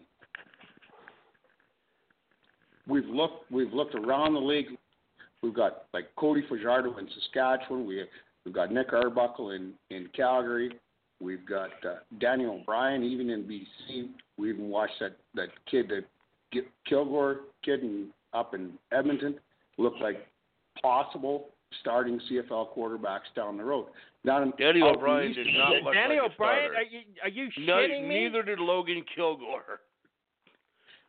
Right. And then out in the East Division, we've got some other guys. We got Dane Evans, who is and the Vaj out in Montreal, who have shown stuff.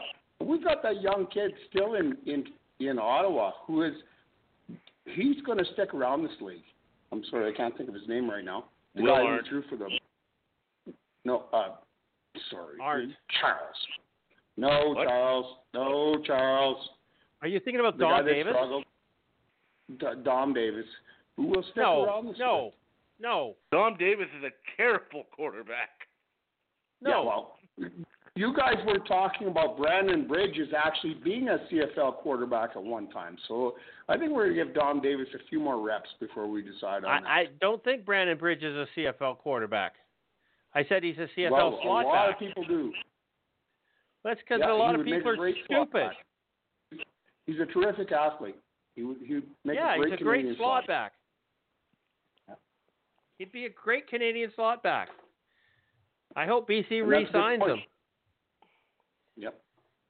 He can catch the ball. He would look better than that short side wide receiver they got in there. What's his name? Carter?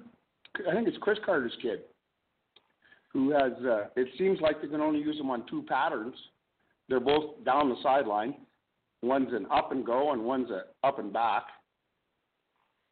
I don't know what's going on with that kid. I don't know. It's not just a talented receiver. I don't understand it. He's a talented athlete. I don't think he's a talented receiver anymore. Yeah, couldn't prove that by me anyhow. Okay, moving on. Henry Burris rips the Red Blacks a new one, or at least. Marcel Desjardins. Who actually is following this story? Anybody? I've seen bits and pieces. Will, you've been following the story. Share with the fans what's been happening here. What did Henry Burris go off on Marcel Desjardins, and is he justified?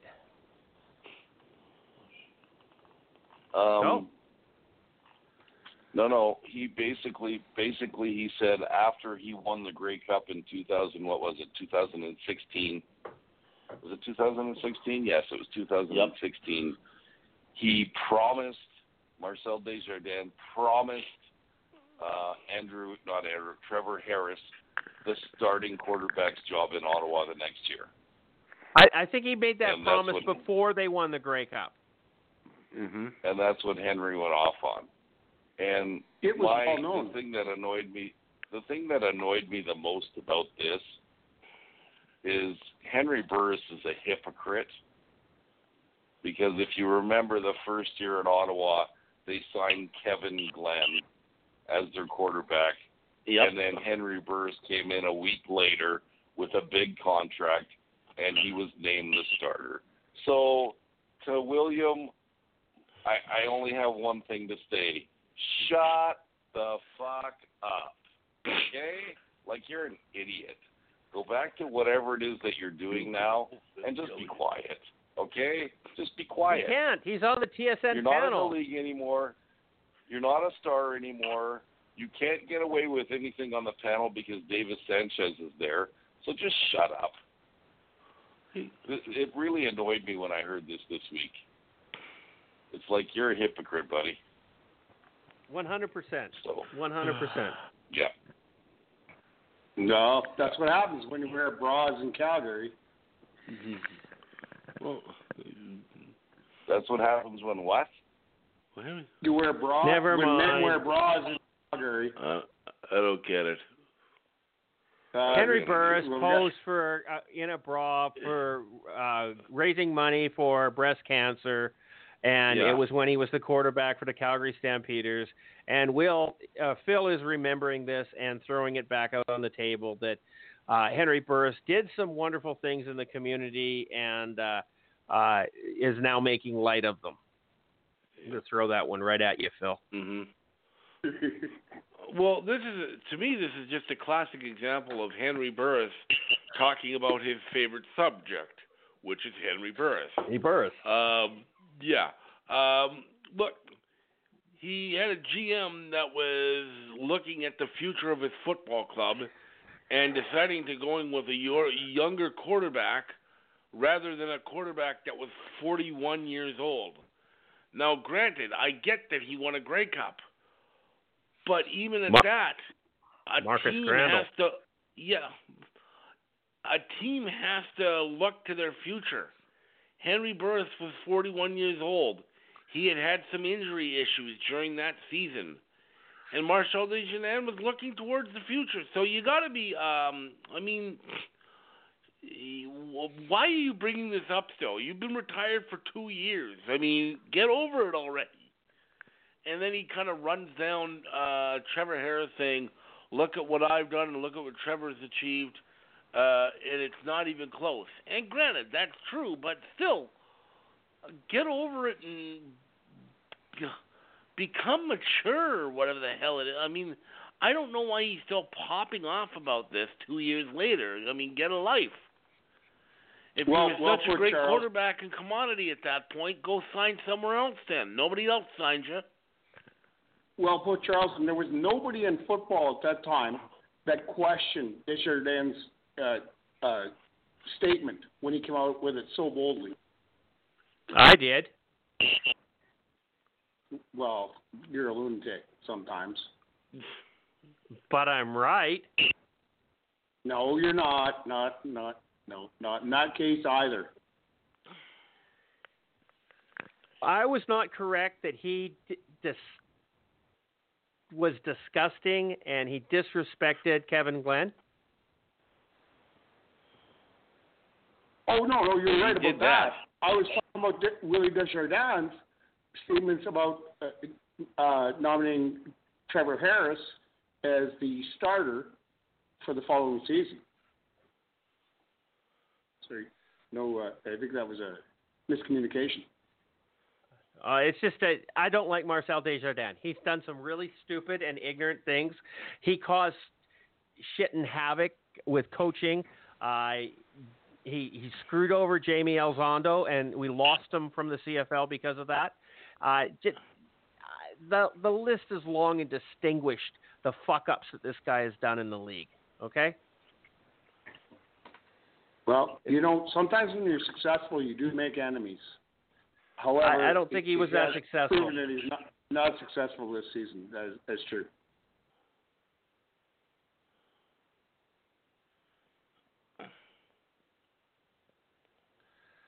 Okay. I don't get Henry Burris because it's not the last time. It's not the first time that he was looked past as a starting quarterback. They traded him in Calgary. You know what I mean?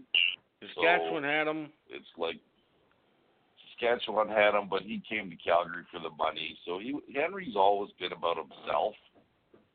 So I don't ever feel sorry for the guy. No, to me this is just whining after the fact. I don't know what the big deal is. In the CFL, it's worrying about yourself. It's just a job because it's at that time like the top paying job for a quarterback was $450,000. So it's just a job. It's not I'm going to be my greatness or the millions. It's just a job.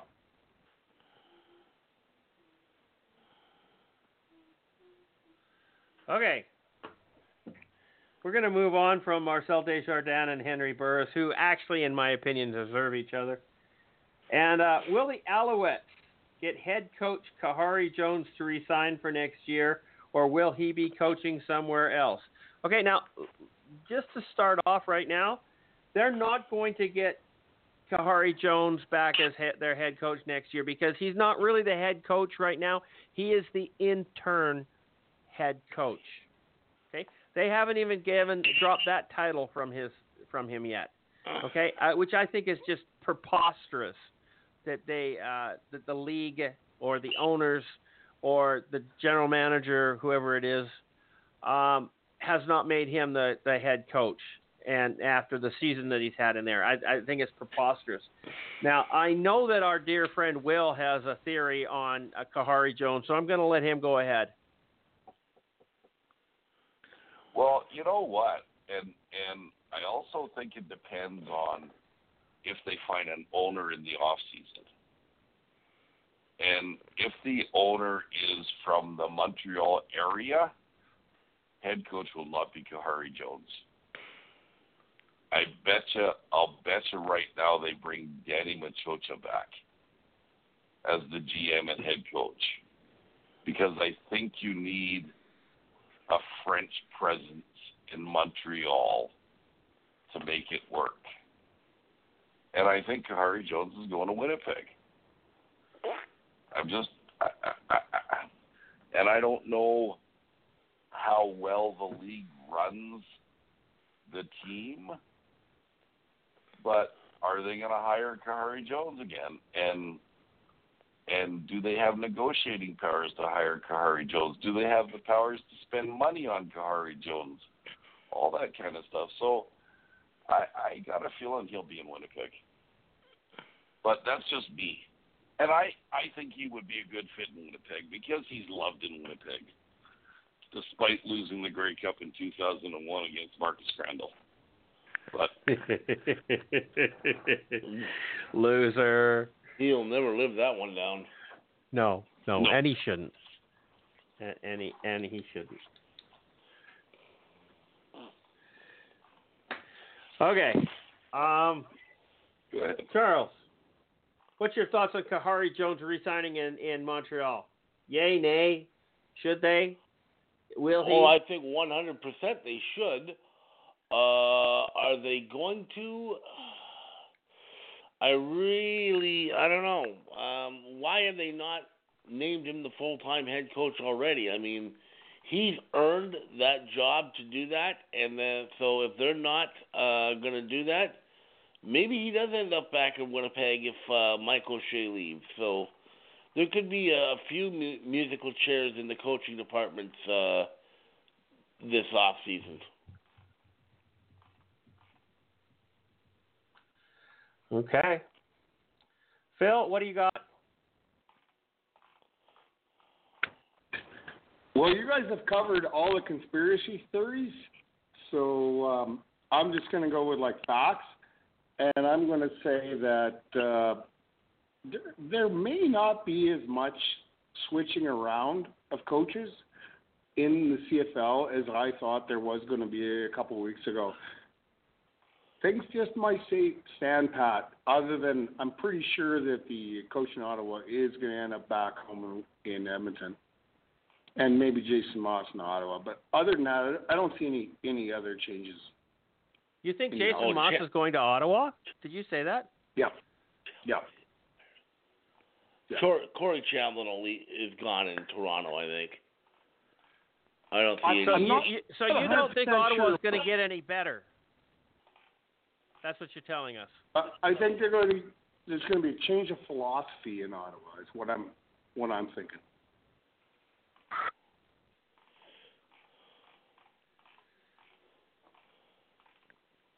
And maybe with new general manager. But I think I told you guys last week about the rumor about Chris Jones ending up in Toronto, eh? and running the whole organization, the entire football operations organization. It's not going to happen. I don't buy it. I don't either, because I don't think Chris Jones and Pinball Clemens would mesh. No, not at all. Chris Jones, yeah. Well, no, hang on. Phil just said that he would run the entire show, so that means that Pinball Clemens would be removed from his position as general manager. Pinball would be stepped on as a figurehead, and MLSE would work directly with Chris Jones. And every game the Browns lose, the chance of that is bigger and bigger. And like I said before, Chris Jones' ego is too big for the CFL. He will never come back. Because he would consider that a failure if he had to come back to this. It would be like going backwards. Come on, it's the big smoke, baby. It's the big smoke, baby. It ain't Calgary. It ain't Vancouver. It's the big smoke, baby. It's another country. He was the head coach of the general manager for Canada's team. So come on, he's not going to go to Toronto. Yeah, but Toronto is another country. Remember this. Can you feel the sarcasm? Yes. From you. Ed Wood for a year. I probably couldn't talk to you again, Will, if Chris Jones ended up being the head coach and the head of football operations in Toronto. I'd have a hard time having a conversation with you. Why? I don't hide. I'm always here, Phil. Yeah, but that doesn't mean I'd let Phil back on the show. I'd have to cast my eyes down to the floor and be apologetic and what's the word? Gloat. I'm done. Sorry, guys. I'm filling up thirsty. Okay, the show's over. Okay, real quick. Cody Fajardo missed the last game of the season. Is he going to play in the Western Finals? Charles, yes or no? I think he will play, yes. William? Yes. Phil, do you think he's going to play? He's got a pulled muscle in his back. I mean, my back sucks right now. I couldn't throw a football to save my life. I'm fucking praying so. I'm not religious, but this week I'm religious. I am praying so. Because if they don't, they ain't going to the Grey Cup. And even if he does, they may not go to the Grey Cup. So you're right. You're right about both those statements, Christopher. So anyhow, that's the end of our show. Is it? Go ahead, Charles. Just a quick thought. I'll be interested to see how some of these young quarterbacks like Fajardo and Dane Evans fare in a playoff game. They played well up to now during the regular season. The playoffs are a different animal. Big time. Big time. The pressure that's on them is unbelievable. Mike Riley hasn't seen the playoffs in a couple years now. Yeah. What does that have to do with anything? I don't know. I don't know why people feel that they can throw dumb shit like that out. It's totally irrelevant to the conversation. It doesn't make any sense. It's got nothing to do with the topic. And then he thinks it's fun. Does anybody know who the last first-year starter was who won the Grey Cup? Bo Levi Mitchell. I got to close off the show. Yeah. I was going to mention that. This has been Let's Talk CFL podcast, episode number 409.